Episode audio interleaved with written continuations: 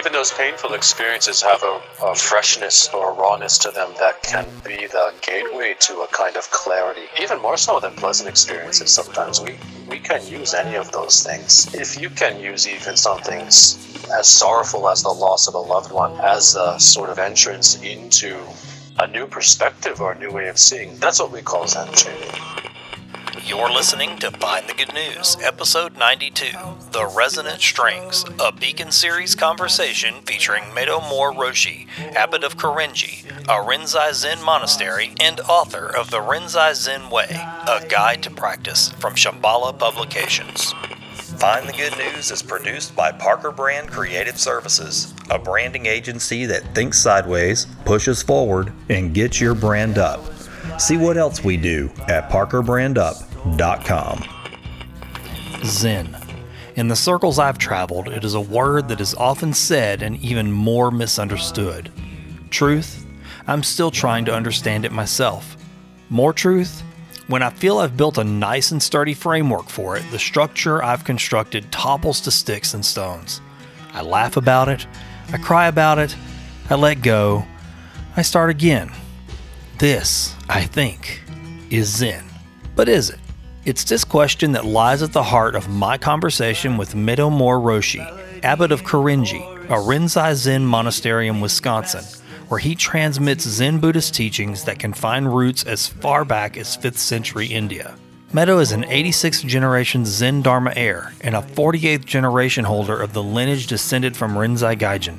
The Rinzai Zen Way, as instructed by Meido Moore places particular emphasis on making use of the body as part of the practice, as well as fine arts and internal energetic work. It was clear to me that he has an elemental connection and appreciation for the natural world, sharing this with his students by incorporating earth, air, fire, and water into their training. While there is certainly an aesthetic to Zen that is quite peaceful and minimalist, Meido is clear that the Rinzai Zen way is much more akin to boot camp than a day at the spa. In this conversation, Meido graciously helped clarify many of the concepts of Zen Buddhism, not least of all these three. What am I? What is this life for? Why is there suffering? Tucked in the green hills and farmlands of Madison, Wisconsin, there is, at this very moment, an abbot and his students sincerely seeking the answers to these very questions. Wisdom and compassion are cultivated, the wheel of the Dharma turns, transmission occurs. I am reminded that it is good to have obtained this human existence. This, I think, is Zen. Now, it's time to tune your attention to this good news beacon and press play on a little good news. Wake up this morning, you're dreaming up a story. I can hear the way it's going, cause you're laughing in your sleep. On the path to your deliverance in a holy wall of light. Pouring through your window. Old news, bad news, fake news. Sometimes you want to shut those signals down and seek a better source. With my Find the Good News Beacon series, I tune into good people doing good works wherever I can find them. I scan across the full spectrum of life, seeking out human beings that have turned their dials towards helping others, aligning their time, resources, and talents with goodness, justice, mercy, and love. In each episode, I sync up with the hearts and minds of my extraordinary guests. We have dynamic conversations that invigorate the mind long after our transmission has ended. I discover the critical life experiences that shape them, the perspectives that drive them, and the fundamental beliefs that have anchored them to a path of goodness. There's a lot of background noise in the world. My name is Orrin Parker, and I'm cutting through the static to find the good.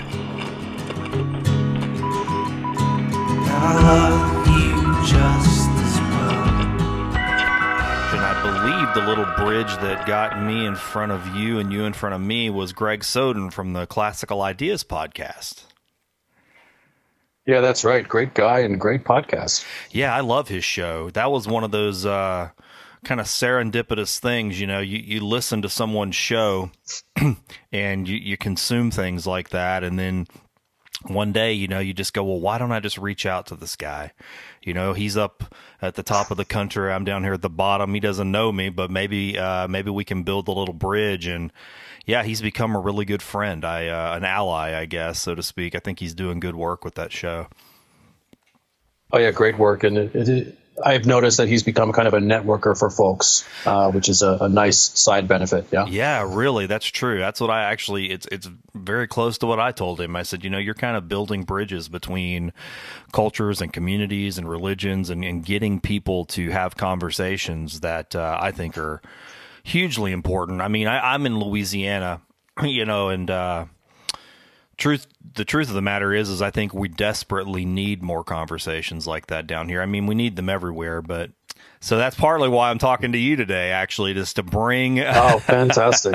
is to bring that to the people here who listen to me, but also to my listeners all over the place.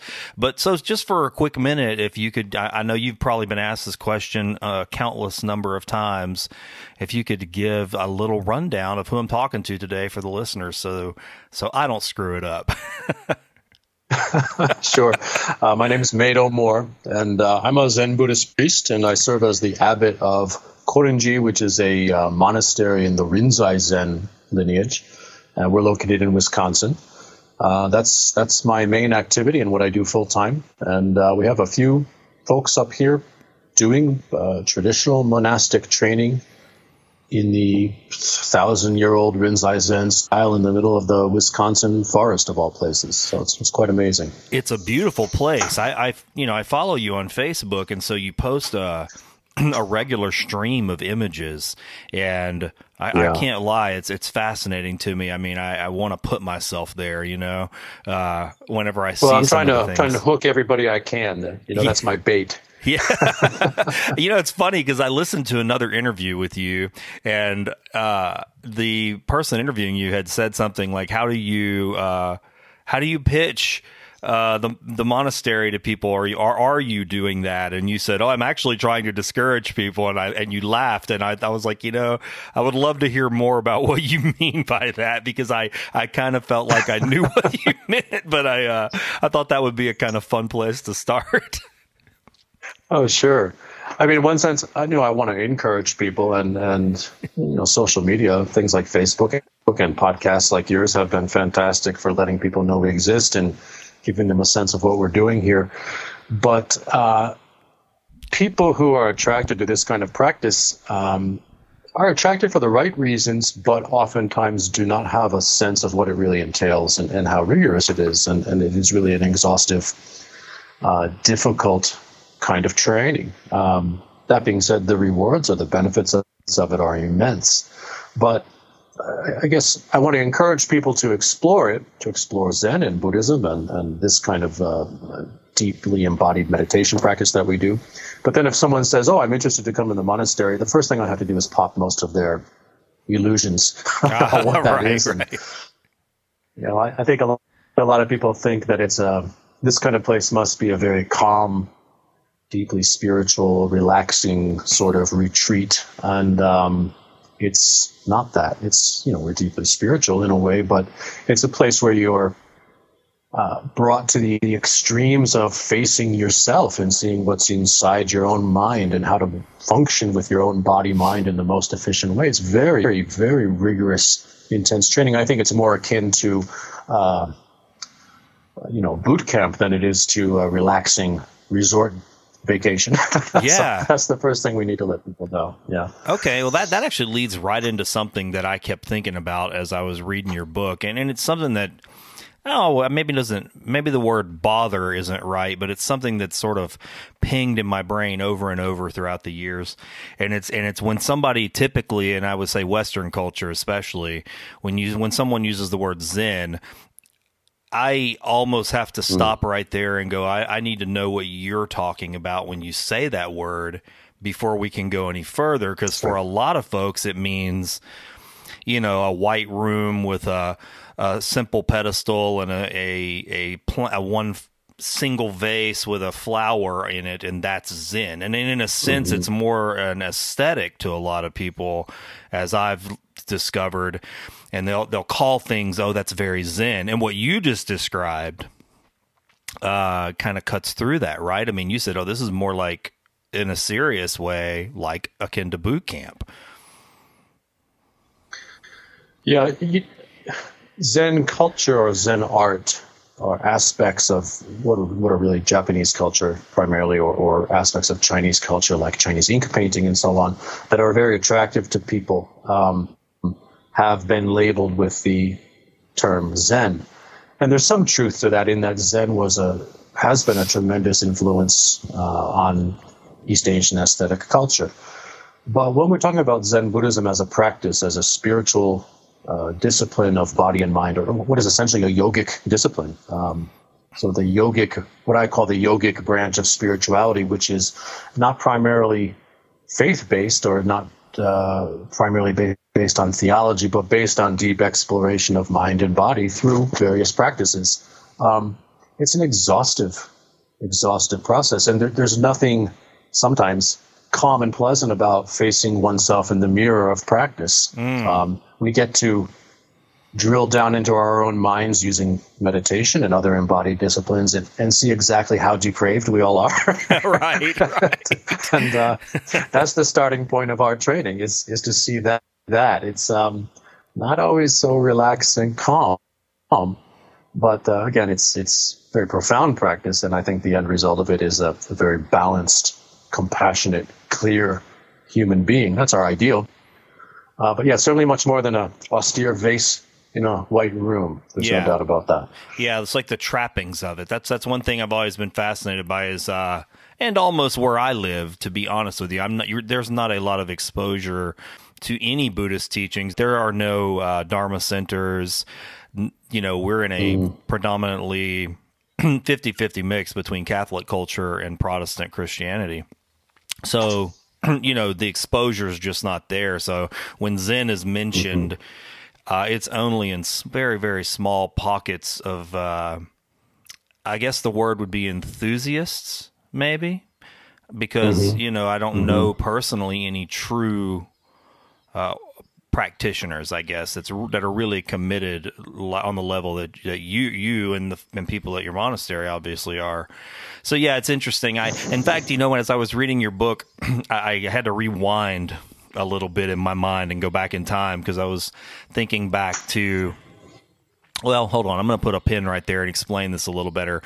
So I had an experience in my 20s, and it was sort of like a looking back on it, I would almost say it was like like what you described. It was a really hard look in the mirror, but it happened very rapidly.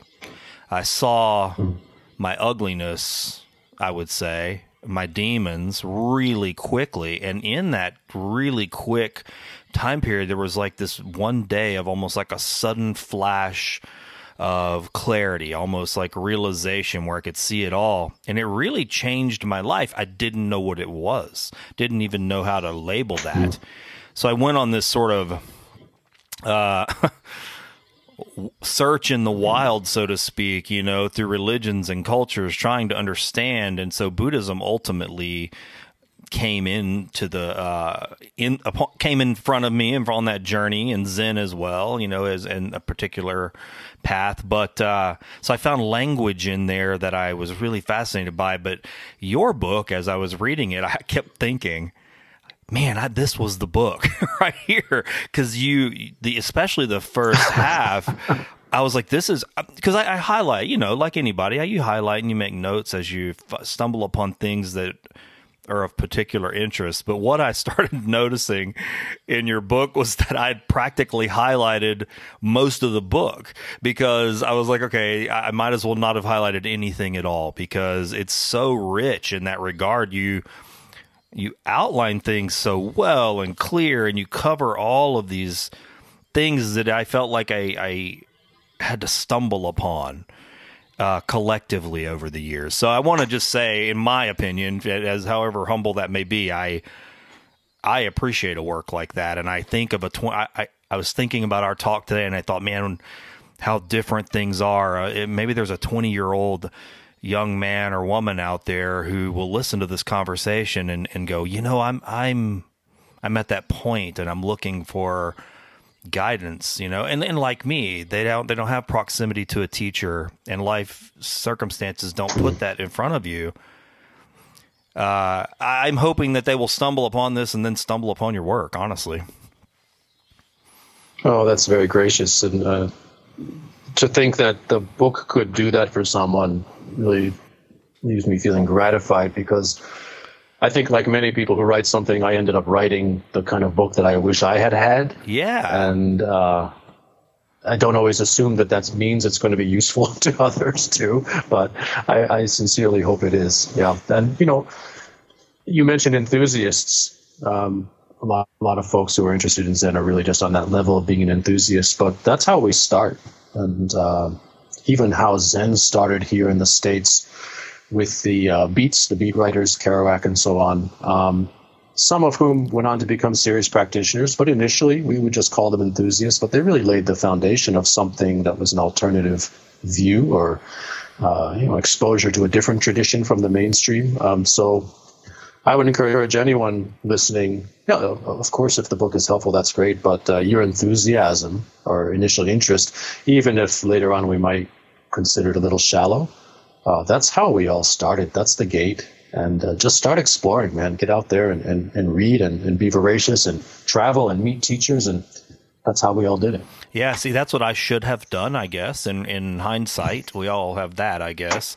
And uh, is I should have traveled more in my youth, and uh, but you know we all take these paths that we do, and you make sometimes poor decisions with limited information, and so you get on a track, and that was one thing that I always found interesting was how easily. Uh, you can get on a track and then truck along and not realize that you're on it or that you're really being pushed by a momentum that's uh, it's almost habit energy, you know. And then you look back, and a lot of years mm-hmm. go by, and it's like, well, how, how, uh, how did this happen? How did I get so far down this track, you know? And I find that, like Zen, it, it can kind of break that in a way, and it's a lot like what you described about it being a boot camp. Like when I think of Zen now, I think of it as something that almost crashes through uh, in in almost mm. sometimes a messy way. Even like it's like okay, there's actually a great crashing that needs to happen and needs to cut through all of this uh, this and that.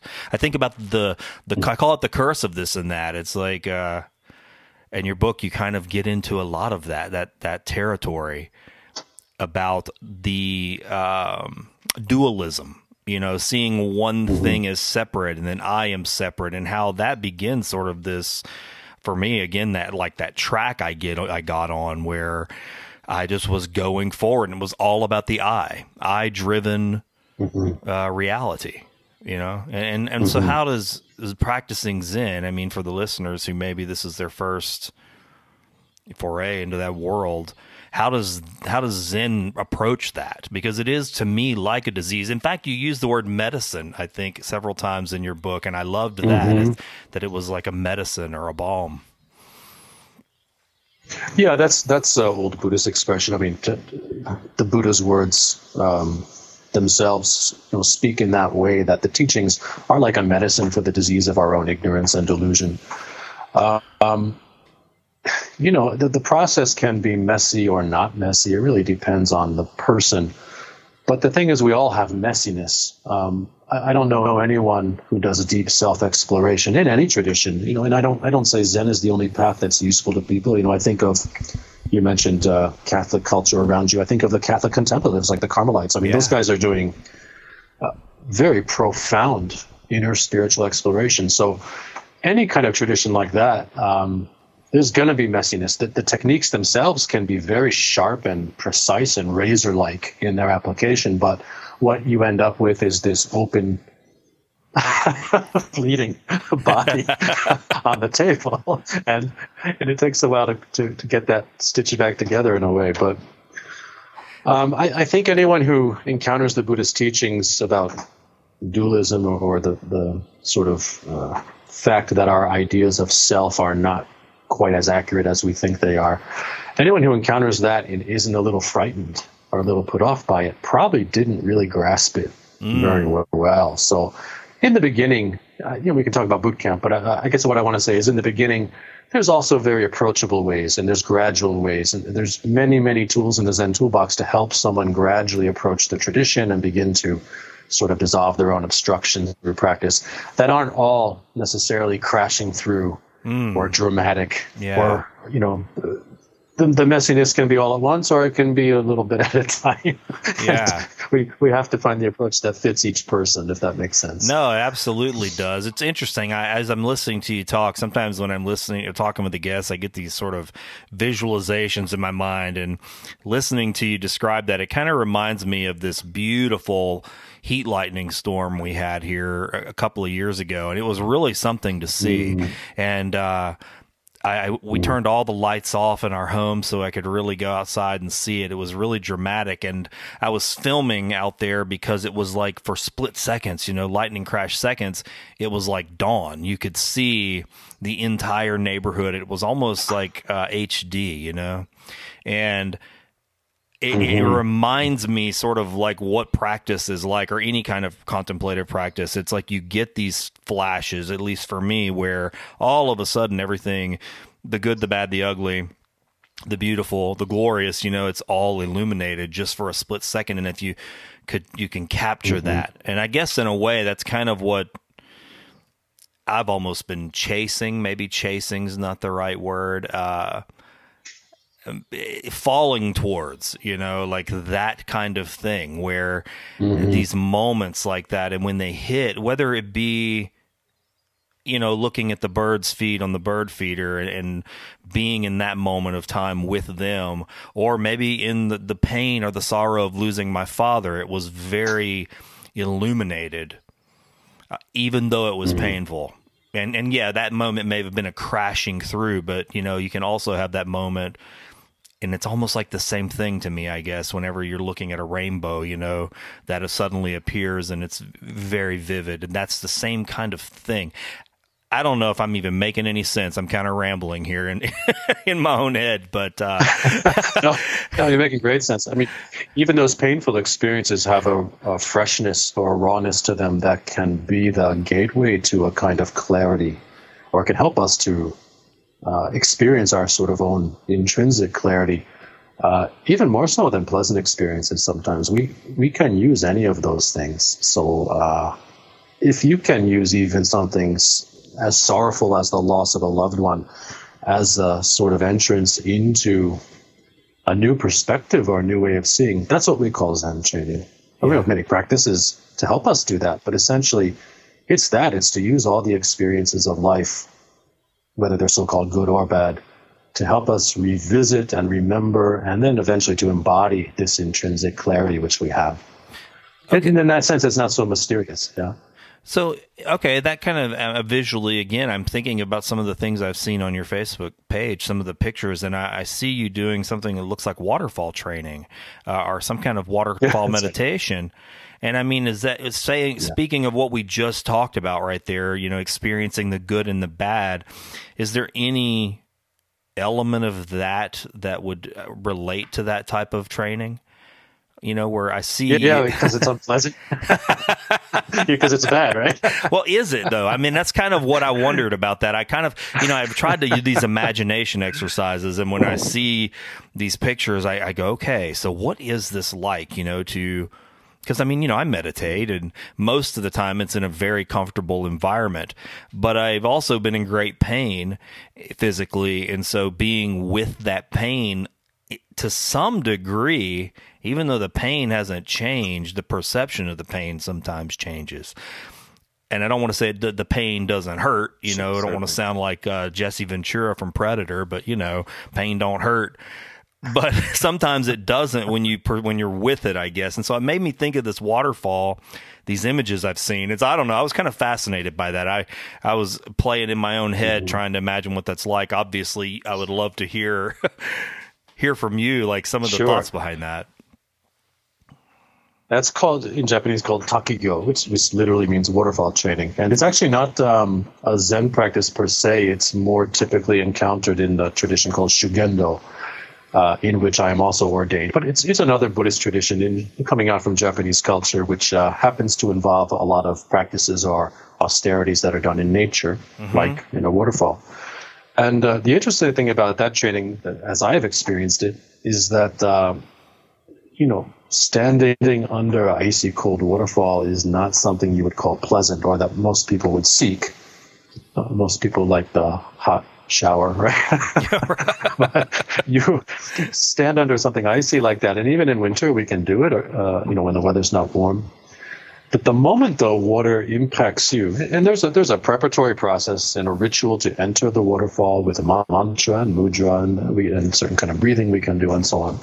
But the minute the water hits you, the shock of the cold causes the usual uh, sort of mental spinning, sort of discursive habit of the mind chattering to itself, and, and that dualistic fixation, that that usual way of seeing, which is very self referential and I focused, and I'm inside here, the universe is out there, and, and so on.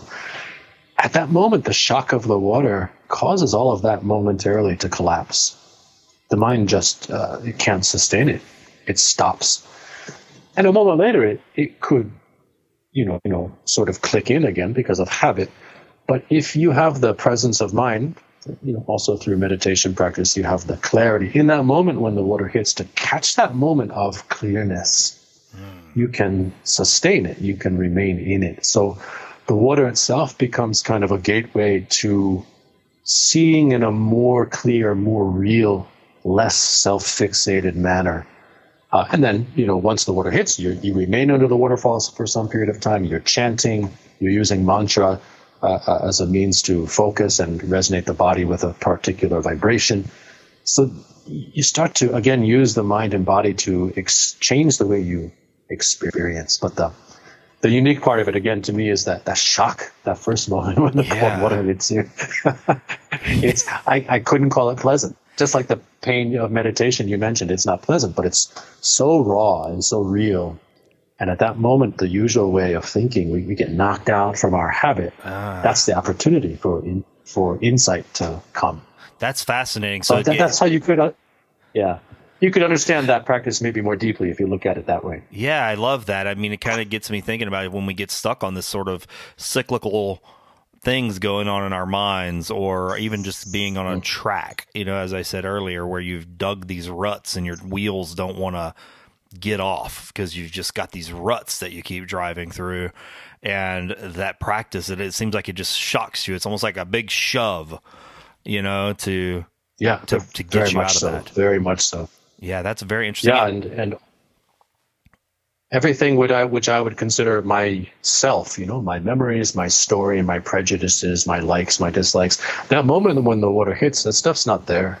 It's gone. there's just a clear awareness and you can feel somehow through your body you can feel all the way upstream to the end of the valley. You can feel all the way downstream to where the water goes. Even your perception of your bodily uh, boundaries changes. So uh, you know from a buddhist standpoint it's a more clear more real way of seeing. And the fact that we're standing under a waterfall is just a method just the, the tool to get to that. It, it kind of echoes of like Sweat Lodge almost to some degree. I mean, it kind of mm. makes me get a little bit of that vibe, you know, that that's sort of similar in that regard. Am I off in saying that? I don't think so. I think it's the same way to sort of experiment with the body and uh-huh. the mind to see how we can, can change our way of experiencing. And there's actually a practice not unlike that also in Shugendo. I, I can't really talk about the details, but uh, not, not really a sweat lodge, but a situation like that where you go into an oppressive, sort of hot ah. or, or difficult environment and you just stay with it and you relax into it and something some kind of realization can come from that yeah, yeah. very interesting that is interesting i think i think i think you're right yeah, yeah. I, I, maybe you're one of the things that was very different about this uh, your your book Rinzai Zen too was uh, the physical mm. aspect of it. I, I, thought that was fascinating because that's something that I, again, with enthusiasm, you can tend to go, oh, you know, I want to disconnect, right? Like that's almost like another of those novel Zen ideas that it gets sort of infused in the culture where it's like, oh, well, Zen is like disconnecting, it's checking out from the stress, and that may be part of it. That may be true, but. Uh, you know, I am not my body. I'm, I'm throwing out all the tropes, you know, mm-hmm. and, and so when I'm reading mm-hmm. your book, you're like, oh no, the body is definitely a part of this. The body is mm-hmm. hyper important. Yeah, we talk about the body mind. Uh, it's not that they're not separate in a way, but they're also not separate. Uh, we have to use, or we can harness and use both of them. And I guess that, in a nutshell, defines what I call the yogic approach to spirituality. Um, I think a lot of Western spirituality, because of our philosophical tradition and, and the directions that theology have gone, um, we do have this, again, talking about dualism, this real idea of matter and spirit being separate things, and one is not so pure, it's to be negated, one is to be sought, it's pure. That that is um, a kind of theory which doesn't hold in the whole stream of spirituality of which Buddhism is a part. Um, the body and matter and this world are precisely to be used and valued, and they're encompassed within the spirituality. They're a gateway to realization, not an obstacle to it, in a sense. So when we do meditation, we sit in a particular posture, we breathe a particular way, we have a way to use the mind, we use our senses in a particular manner. It's only because I have a body that I can do that practice. Yeah, that's right. the value of it. And then I could change my spiritual understanding and my way of experiencing thing. And and you know, we believe even the, the, the direction of my existence in a lasting manner by means of the body. Uh, so to have a healthy body that you can do spiritual practice with not a you know body is not a curse it's a gift it's an incredible opportunity that's the perspective of our tradition and i'm happy i know it i hate to pause the program but i want to ask you something did you know that you can help me and my team at Parker Brand Creative Services grow the Find the Good News signal? For less than a fancy cup of coffee, you can become an Early Risers Club patron on our Patreon page. What's Patreon? Well, it's a way for creators to fund their projects by pooling support from those really passionate people that believe in what they're doing. Do you believe in what we're doing with Find the Good News? I hope you do. We believe that there's already enough negative news in the world, even right here at home, and that good people doing good works deserve a platform to speak from too. That's why we created Find the Good News, and we believe in that simple mission. Maybe you believe in it too. If you do believe in finding and sharing good news, then head over to our Patreon page right now or check out the link in the show description. For a commitment of $3.33 a month, you can join the Early Risers Club of Find the Good News Patreon supporters and get access to the B Sides, a patrons only podcast with the crew behind Find the Good News, Parker Brand Creative Services. Each time we level up, the Patreon rewards will get bigger. If you're tired of old news, bad news, and fake news, help support Find the Good News at patreon.com slash find the good news. That's patreon.com slash find the good news. Now, back to the episode.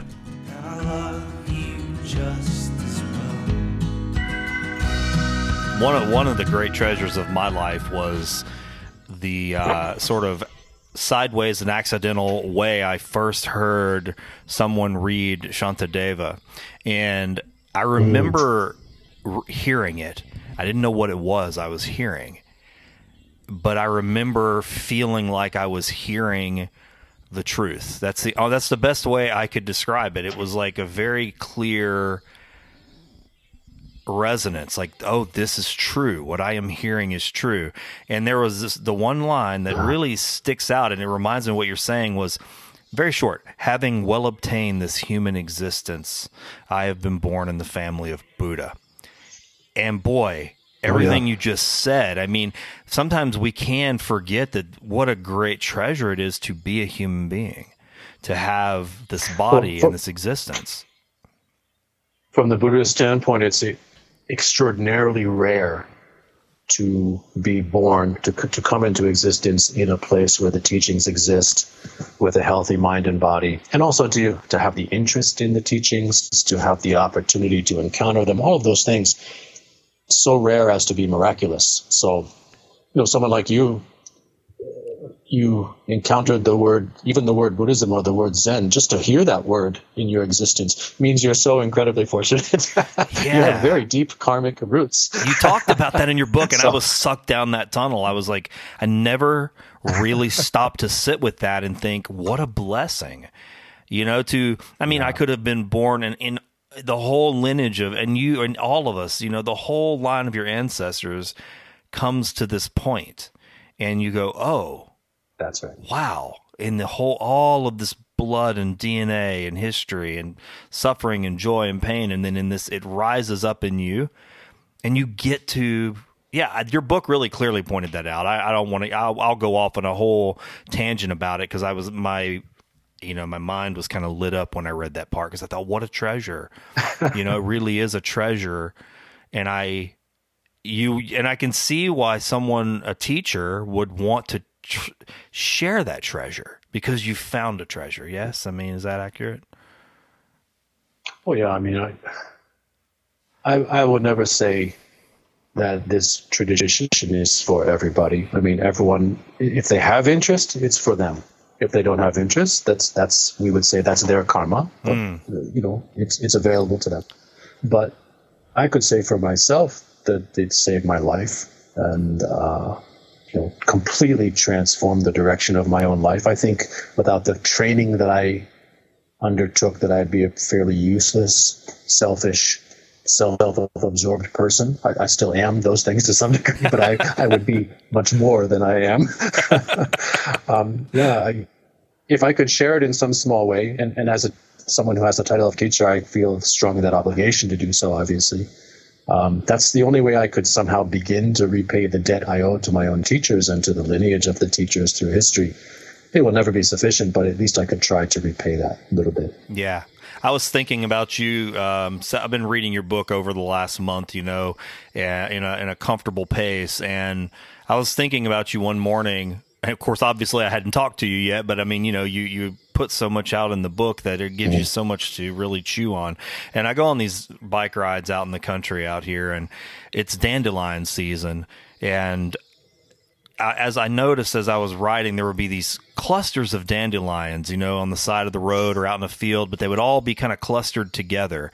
And then you would have this big gap and then you'd see another little cluster and they'd be you know different size clusters and so one day i i went and i the ones that had went to seed i tend to go, I go foraging in the woods for like wildflowers and stuff and find seed heads so that one day i said you know i've never really uh, harvested dandelions because they're everywhere you know who was going to harvest dandelions but as I was picking those heads up, it got me thinking about your monastery and and the transmission of teaching. And I thought, you know, sometimes so these dandelions, one little dandelion seed could go five, six, seven miles before it lands somewhere and takes root.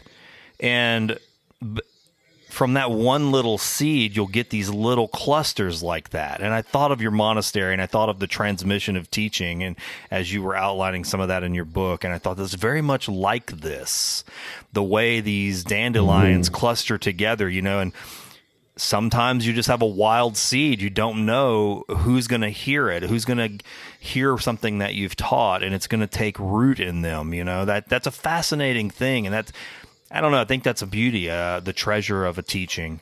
And and in your position, I think it's almost like me harvesting those dandelion heads. You you've got a monastery.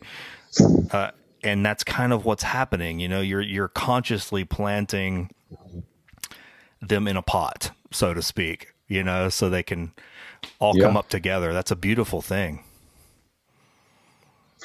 There's um, the famous Zen master Dogen, who's the mm. founder of the Soto school, not not the Rinzai school, but the Soto school in Japan.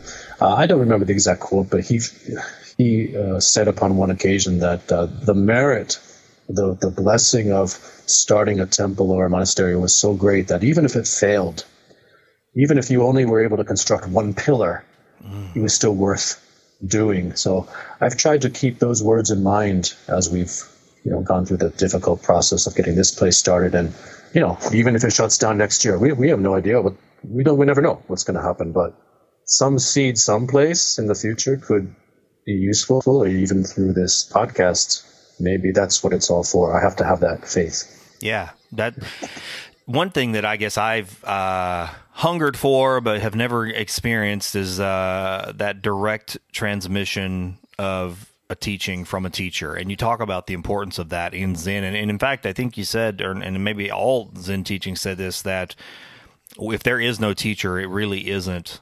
It can't be really called Zen.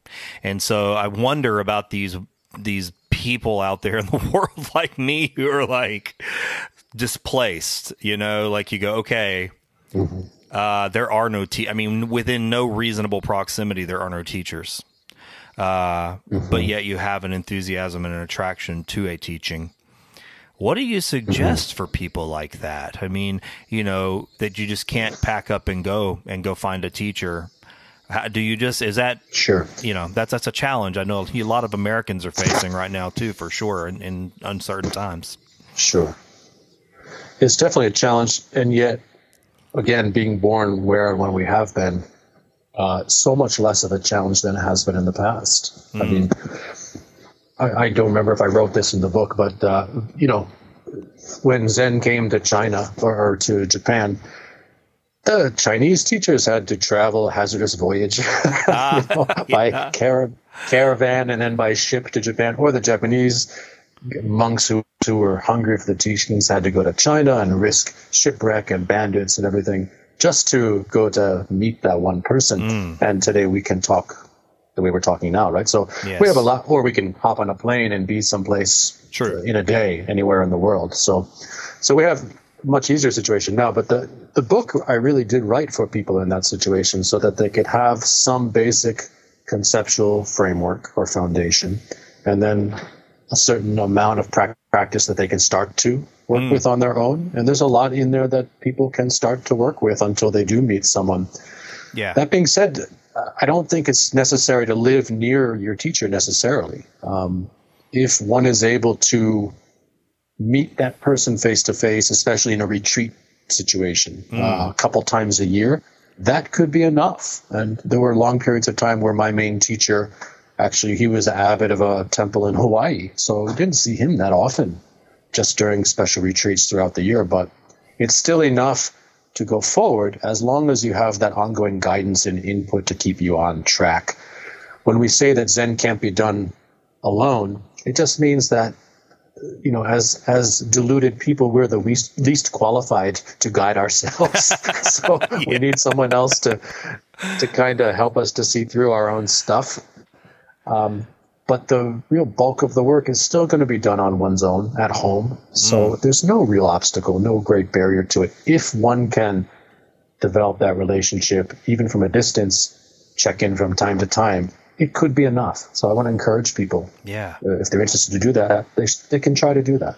Yeah. I, I, that's wonderful advice, you know, because I've, I've always held that any teaching or practice has to work in all the situations I'm going to find myself in, whether I'm standing in line at the grocery store or in traffic or, you know, comforting my children or even having to defend something or, or uh, you know, a cause.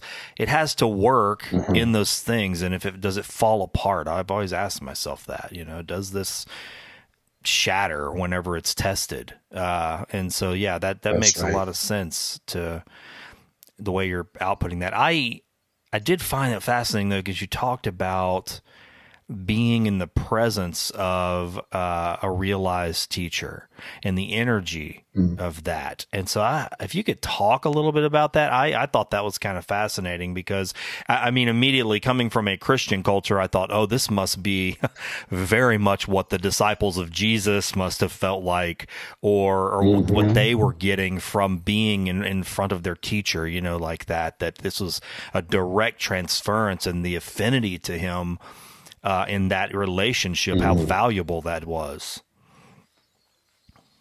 And not even Christ, but uh, even uh, great saints. You know, yeah. I think to meet someone like Saint Francis, for example, there must have been a certain charisma, uh, a, a certain energetic feeling around someone like that. So we recognize the same thing. And that's, again, one of the reasons why training with someone face to face in person is important because you're not just learning a body of intellectual knowledge, you're learning a new way of mind body functioning and a new way of seeing, um, a new way of experiencing your own intrinsic wisdom. And the, the knowledge of how to do that has to come from someone who's modeling it themselves or manifesting it themselves. You can catch that energetically from them. Uh, I often use the example the same way that a, a, vibrating guitar string can make an adjacent string vibrate. Ah. That's the kind of model of the transmission between a teacher and student. So when you meet great teachers, you could be changed just by their presence. And the students who carry on their teachings or, or become successors of those people, like the disciples of Christ, are transformed by that energetic field and come to embody that themselves and so can maybe transmit it to the next generation. That's the, I don't think that's unique to Buddhism, that idea. We have a terminology for it and we acknowledge it and we talk about it a lot, but I think even when it's not so explicitly explained, uh, most spiritual traditions can uh, recognize that experience. You know, in, even doesn't have to be a spiritual tradition. Sometimes you meet someone who just has a certain quality about them that makes you feel great, mm. and you feel transformed by being around them. A kind of vibration between humans we could recognize, right? So yeah, I, maybe I Zen that. is one way to cultivate that. I love what you said about the guitar string. That is actually beautiful. I'm, that's going to really stick with me or, or vibrate with me, uh, so to speak. you know, you're you're getting into yeah. one more really important thing that I noted that I wanted to talk about, and you've said it a few times, and it's all of them have been great segues. But um, you just mentioned Saint Francis, and that kind of brings uh-huh. me kind of full circle to one of the things you talked about, which was using iconography or statues as a way to learn as well. And so I'll segue into that by saying, mm-hmm. and why why St. Francis is important. My time in Catholic culture, uh, St. Francis was one of those icons really for me. And I remember, and, and I still carry a bunch of Catholic cards with me. As I was reading your book, I was mm-hmm. like, oh, this is very similar to kind of this personal practice I have with these Catholic saints. You know, I know they were just people you know, they were people just like you and I, but the iconography and the way they're standing and the item they may be holding or the way their hand is postured is a lesson into itself and just meditating on those those icons like that has been a, almost a teacher and an energy that comes from them in a way for me sometimes i will for a, simply i will practice let's say i'll draw a st francis card and so for that day, mm-hmm. I will say, okay, today I will think of St. Francis and the way he's portrayed here without his shoes and his humble apparel and learn from just the image itself. So, anyway, I say all that to mean to get around to what you talked about in your book. That's a part of your practice as well, correct? Oh, very much so. You know, that's the power of sacred art, and that's the power of ritual, and that's the power of sacred places. Uh, you know, a beautiful cathedral or church, um, you could have a feeling there which transform you just just by entering the space. And the Catholic tradition I value so so highly because it, it retains that understanding of how to use those things in the way that you described. You know, even even the the central ritual being mass. Yeah. The moment that the host is elevated and the bell is rung, that traditional understanding is that's the moment that the energetic connection with God is happens. It literally happens, not just a, a you know conceptual or symbolic yeah, way. Right. We we could believe that that happens, yeah. And yeah. I believe that a, a powerful religious image or icon, you can catch something energetic from it that can transform you. There's no doubt about that. Yeah, yeah. I, I had really that's helped me a lot of times and probably saved me from myself uh, more times than I can count. I mean, even recently, I um, kind of was going through a time where I was, I almost felt like I was picking up just residual stuff off of other people and just carrying it around on myself and I didn't know what to do with it. It was really creating this charge, mm. right? And that charge had nowhere to go.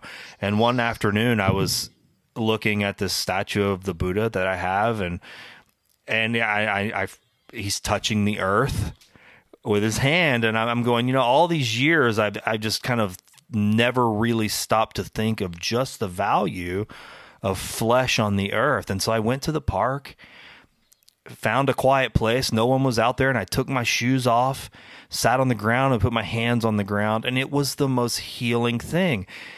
And it was just such a mm-hmm. simple, plain lesson that I'm going. I've been walking right by this statue and recognizing, oh, that's the Buddha, not really looking at the what he was doing and and on that particular day it had value and as a lesson you know an unspoken lesson well that's and that right there is yogic practice in other words how can i use my body in particular ways to change how i experience mm. you could catch it from the the Buddha statue, and many of the gestures we call you know we call them uh, mudras. Mm. Many of the postures, the ways of sitting, the the symbolism of the objects that are held, just as as you mentioned with your cards. Uh, we can use all that stuff that way, but but the point is, it it has to go beyond just the conceptual content. When we let it come into the body and we actually physically use it, then the mind can change mm. much more rapidly than if we try to change the mind using just the mind. Yeah. our, our way is to use the body to change the mind. Yeah, yeah that's something that I definitely am going uh, going to take away uh, from your book and just from this conversation because I'm definitely guilty of thinking and conceptualizing. In fact, I remember when I was going through some Catholic training years ago. Uh, I almost was a little. I've brought this up a few times on this show because I was almost a little uh, sad. I mean, that's the only way to describe it. I, I, mean, I was a little disappointed, maybe, because we were doing a lot of book learning, and I I noticed that there was I, I was going, sitting in a chair, watch a video, read a book, and I was like, okay, I want to go do something. Like I want to feel this. Mm-hmm. I don't just mm-hmm. want to think about it, and so. Mm-hmm. You definitely your book to me that was one of the big takeaways i was like okay it's as a holistic approach it's not just conceptualizing awakening or having great perspectives on things and that's all well and good but it's also i've got to feel this in my body and to make my body more a part of it not just my brain and my skull i guess my thinking well, that's why it's so great if you have a chance, or if anyone who's you know who has a Catholic background has a chance to go hang out with some of the contemplative orders. Uh, you know, go to Gethsemani in Kentucky, for example. Uh, those people can show you what embodied spirituality is. no, ah, no you're talking my and language. even practices. yeah, Merton, even practices like the Rosary. I think. Oh, oh yeah, but even something like the Rosary, I think, is fantastic. Um, you're using you're using your body in a minimal way. You know, you're holding the rosary, but you're also visualizing, you're reciting, praying. I mean, there, there are a lot of rich. There's a richness of practice in the tradition that has that angle if you know where to see it.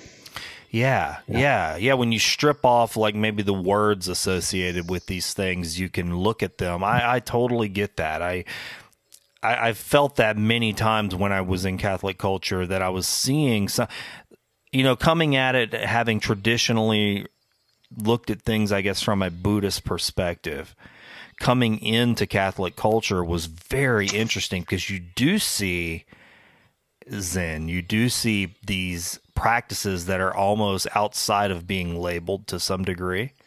You know, they, they are mm-hmm. pure. And so without the calling it this or calling it that, you, you, you could transplant one for the other, you know? very very very similar yeah. things happening there you're right it's it's a beautiful thing i i do wish deeply that there was a more of an awareness uh, in my community uh, like that i think we'd have a uh, you'd see a lot more experiential awakenings i guess happening i really think you would because it's it's a little bit more like a tribe or a culture i guess where I live, if that makes any sense. I, I don't know. I'm, I'm, not in maybe that that area where there's a, a monastery or a contemplative practice in any in any proximity. So I don't Sure. get to see it too And I'm often. Happy, I know it. This episode's Fishing for Goodies Fishbowl sponsor is Brimstone Museum and Henning Cultural Center in Sulphur, Louisiana. I don't know what you look for when you travel, but one of the things I look for when I'm putting together my itinerary is a unique museum or gallery in the city I'm traveling to. I do this almost every time I go to a new city, but if I'm being honest, I'm guilty of not always doing that very thing right here at home in Sulphur, Louisiana. That's really a shame because we have one of the most interesting, historically relevant, and culturally rich corners in any city in the country about two minutes from where I'm sitting right now. I'm talking about the Brimstone Museum and Henning Cultural Center. Have you ever really thought about why our city is named Sulphur? They've got a permanent exhibit on the history of the sulfur industry that answers that simple question and more. You really get a full scope of just how important the sulfur mining industry was to the development of southwest Louisiana and the impact it had on the rest of the world. Yes, the rest of the world. On the same property, right next door to the museum, is the Henning Cultural Center, presenting some of the most interesting, modern, and culturally relevant local art shows I've ever seen.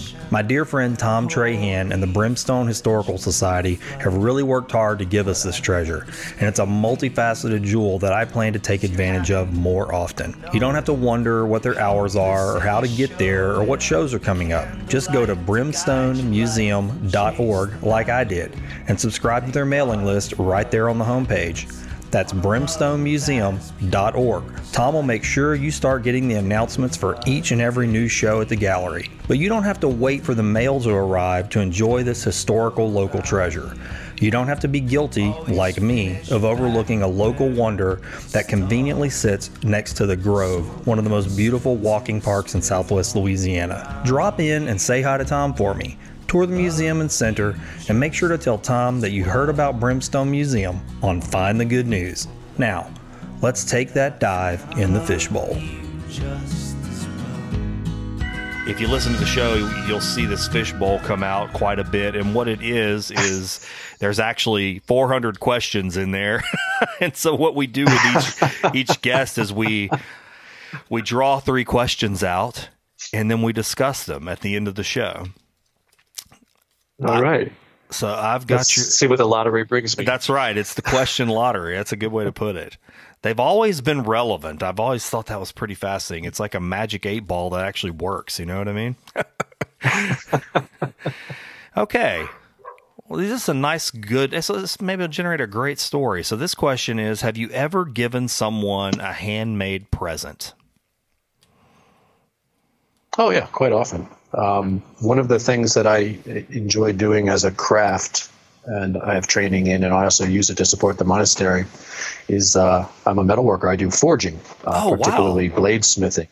Yeah, yeah, I forge knives uh, primarily, and the stuff that I tend to like to make and that people seem to enjoy are kind of uh, 18th and 19th century pattern uh, outdoor knives. Um, Yeah. I have a lot of friends who are outdoorsmen, campers, hikers. Um, even one gentleman who's fantastic, to, to my mind, the best wilderness survival instructor in the country is in Kentucky. A gentleman named uh, Craig Caudill, Nature Reliance School. Okay. Uh, but I, I have gi- gifted him knives that I make, and uh, yeah, it's it's nice when you make something and you know it's going to be in someone's hand. Yeah. It's a connection to them. I actually Yeah. collect knives and use them. The ones I collect, that's so fascinating, man. I have a huge Oh, knife. col- yeah, no, I I uh, I love knives. I mean, I, I we have a small family here in our community. They they all the son, the father, and the mother. They all make handmade knives together, and uh, yeah, beautiful experience to see them do it. He's it's like a combination of some modern techniques, but his, the father does more of the uh, forging and stuff like Sure. that. But I had no idea that you did that. Uh, we have an Etsy shop. It's called Bright Forest Forge. Oh, Um, okay. Yeah, anyone can check it out. It, but it's a remarkable craft. I, I like it because it's very elemental. You've got fire, you have water, you have the steel, and of course your own, your own energetic input of the the hammering and so on. It's it uh, goes along very well with Zen training, actually. Man, I could have done a whole podcast about this. I had no idea. Uh, no, it's fascinating. You just spoke my language, man. I mean, like the fire. I'm, I'm all about that. Oh, You yeah. know, it's like exactly what you said. Especially when you have a blade that somebody gave you. Uh, those are special. I mean, like I even like a hammer. Like I have one of my father's hammers when he passed away. Oh, yeah. and it's the one that I always saw him use. He was a carpenter, and I, I mean, it's sitting right here, about five feet from me, on a block of wood, and it's it's tattered and torn, and the leather straps are all worn off. But I told somebody, I said that hammer means nothing to anybody else. I said, but to me, it's like it came down from heaven because when I, I know his hand was on it and I, I know all the sweat and the times he bled on it and the iron, the it's just something about it. There's something very spiritual. I mean, it's like Excalibur, you know? Yeah, his life is in it, and Yeah. now you have it. Yeah. Well, I'm going to definitely Yeah. check out your Etsy shop and uh, I encourage the listeners to do that too. That's a nice little side note. You can probably tell my whole tone changed. I got really excited about that. Fact, when we get off of our call today, I'm going to go check it out. Yeah, I've got one. I know the video is not going to show on the uh, the podcast, but here's a knife right here. that Oh my gosh! today. You so you made that? God, that's lovely, and I like that's like that's a good hefty knife. I mean, I'm a, I I have smaller ones, but I like the big choppers, you know, that I can bring out and really put put to work, you know, out in the woods. nice, nice. Yeah, that's awesome, man. This is a this next right. question is is great for a uh, a Zen abbot. Okay, it says, "What activities make you lose track of time?" It's funny because in a way we're we're always on a schedule here. There's always something that's happening at a particular Oh, time, yeah. but uh, you tend to. I lose track of days actually. So Ah. uh, something about living in a monastery, uh, you you start to go more, more by the light and also by the seasons than you do by the day of the week. So I, I guess uh, I would have to say that Zen life has destroyed my concept of calendars. That's wonderful, though, isn't it? I mean, that sounds. You, you just made me think of my my wife. She we used to get up at the same time every day. Our phone alarm would go off, and during the uh, pandemic, whenever we had to stay home so much, we turned our alarms off, and so she woke up with the light and the light comes up you know right into our bedroom window and it's like this little hole in the blinds and it makes this sort of beam that comes right onto the bed and so that's how she wakes up now and it's she said oh it's so much Yeah. better just to let the light you know hit that part of our bed and it just i wake up with the light instead of this synthetic bell you know or buzz or whatever tone Sure. yeah that sounds awesome Yeah, man. for me, it's amazing. It's kind of a new thing and amazing, but uh, you know, we're in the middle of farm country here, surrounded by people who live that way their whole life, so it's not that unique. yeah, yeah. what you just said reminded me. Speaking of Gethsemani, it reminds me of Thomas Merton. You know, he talks about that quite often. The sounds of the farms around his hermitage. You know, and the yeah, yeah. that's very interesting. All right, so this is your last question. This one's a little heavier. Uh, describe the last time you misjudged a situation and what you learned from it. Last time I misjudged a situation and what I learned from it. I mean, what I have fresh in my mind uh, is a uh, close relationship that recently ended. And uh, I think what I learned from that, as one does with friendships or other relationships that sometimes don't go well, is how much one's own projection uh, is a layer up on t- top of the person and how much I'm we are reacting to that idea of the person rather than to the the person in their own rights. And it's unfair to ourselves to do that. It's unfair to the person to do that. Um, I'm no, I never cease to be amazed, even with all the Zen training I've done, uh, at the extent to which I fabricate my own reality and put it on top of people, put it on top of situations. It's always shocking to see uh, the extent to which that is done, and in this particular case, quite shocking. Yeah. So, That is but an uh, you know, can't answer. take it neg- negatively. Yeah. It is. I mean, I've I've done the same thing and guilty as charged. I have, as I listen to you say that, I think of immediately of two or three people that I I still continue to do that. I mean, I've put them in these containers on the shelf, and time goes by, and they and in my mind they don't change, and so I treat them as if they're who they were when I know I'm not who I was, right? So I mean, but I don't give them the same uh, courtesy to some degree, and it's very difficult. It's a difficult thing. You know, in Christianity or, or Western traditions tend to talk in terms of forgiveness. Uh, Buddhism tends to talk more in terms of compassion. Yeah. And uh, if we can remember to have to not lose that base compassion for the person, but also for oneself for having made the errors that we each make, um, there's still a fruitful place within that to renew or or form a new relationship to build something new on the foundations of the old one. I, I like to uh, never close that door. Yeah. No, I'm with you. As So ma- that, that- that's the that's the other side of it. Yeah. Yeah, compassion is a tre- is a treacherous road. It's it can be often painful. You know, I mean, I I believe in it and I want to be more compassionate, but I know that sometimes um, what I think is compassion. I, I think, in fact, I might have even posted something from your book about that. Is getting the two things mixed up, where it's sentimentality and you think you're being compassionate because you feel some, well, you just feel sorry for somebody, or you go, well, that's that's sad for them compassion's so different Yeah. than that and i get i i, I, I walk that tightrope too daily you know am i being compassionate or am i just being Yeah, we all do. sentimental you know it's, that's that's the I often have I have this image in my mind sometimes of uh, sentimentality or just kind of a base sympathy. Uh, you know, like the old frontier forts. I think of like Daniel Boone days or something. It's like you're behind the log palisade and you can look out and and feel sorry for someone, but uh, compassion is leaving the fort. Mm, yeah step, step, step, stepping out into the wilderness and, and exposing yourself. yeah Uh, that's that's the real thing that takes courage. Boy, that's a great way to put that. That's fantastic. That's a great takeaway too. I have one question left. It's not from the fishbowl. It's on the back of this yellow mug, which you probably can't see, but uh, we send we'll send you one of these. It says on the front, it's got "Find the good news." On the Okay. back, it's got a question, and it says, "Did anything good happen today?" And I'll tell you just quickly why that's on there.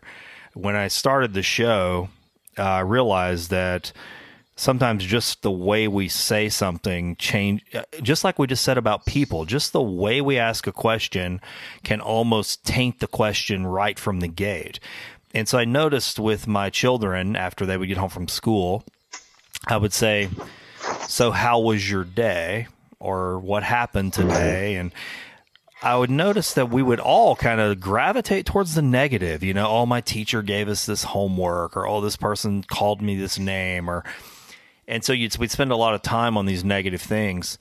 And so it occurred to me that what if I just changed the way I asked that question? What if I just said, "Did anything good happen today?" Mm-hmm. and started off mm-hmm. right there. All of us started looking for our blessings throughout the day instead of focusing on all the the the bad things. So I've I've I added Yeah. it to the to the show, you know, and said, "Hey, I'll ask each guest the same question." That's a good question. Uh, yeah, just about all of, of it. I woke up in a safe place, and I woke up to begin with, Yeah.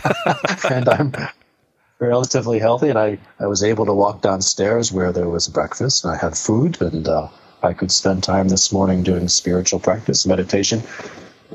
Paradise. paradise. It's paradise. Sounds like paradise to me. Kyle, thank you for your time. Yeah. I really appreciate this conversation. Oh, my pleasure. so you have a What new a great time it was. I, Thanks so I hope you enjoyed it too. So you have a new book coming out, very right? much. This year? That's right. It comes out in October. Yeah. October. uh, from Shambhala Publications again, and the title is Hidden Zen Practices for Sudden Realization and Embodied Awakening, or Sudden Awakening and Embodied Realization. Anyway, just look for Hidden Zen. Yeah. You'll find it. It's not so hidden, it's on the Shambhala site at Amazon already. Excellent. Yeah, and your previous book, Rinzai Zen Way. Yeah, Yeah, I've got so it. Uh, I've got it on my Goodreads page for any of the listeners that follow me there.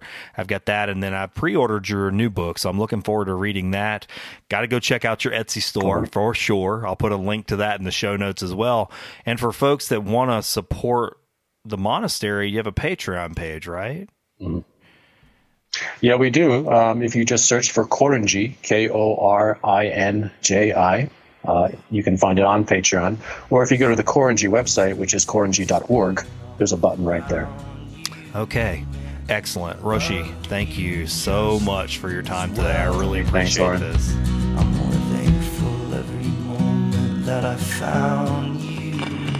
Thanks for listening to my Beacon Series conversation with Meido Moore Roshi. If you'd like to experience his book, The Rinzai Zen Way, or support the Korinji Monastery, make sure to visit the links in the show notes.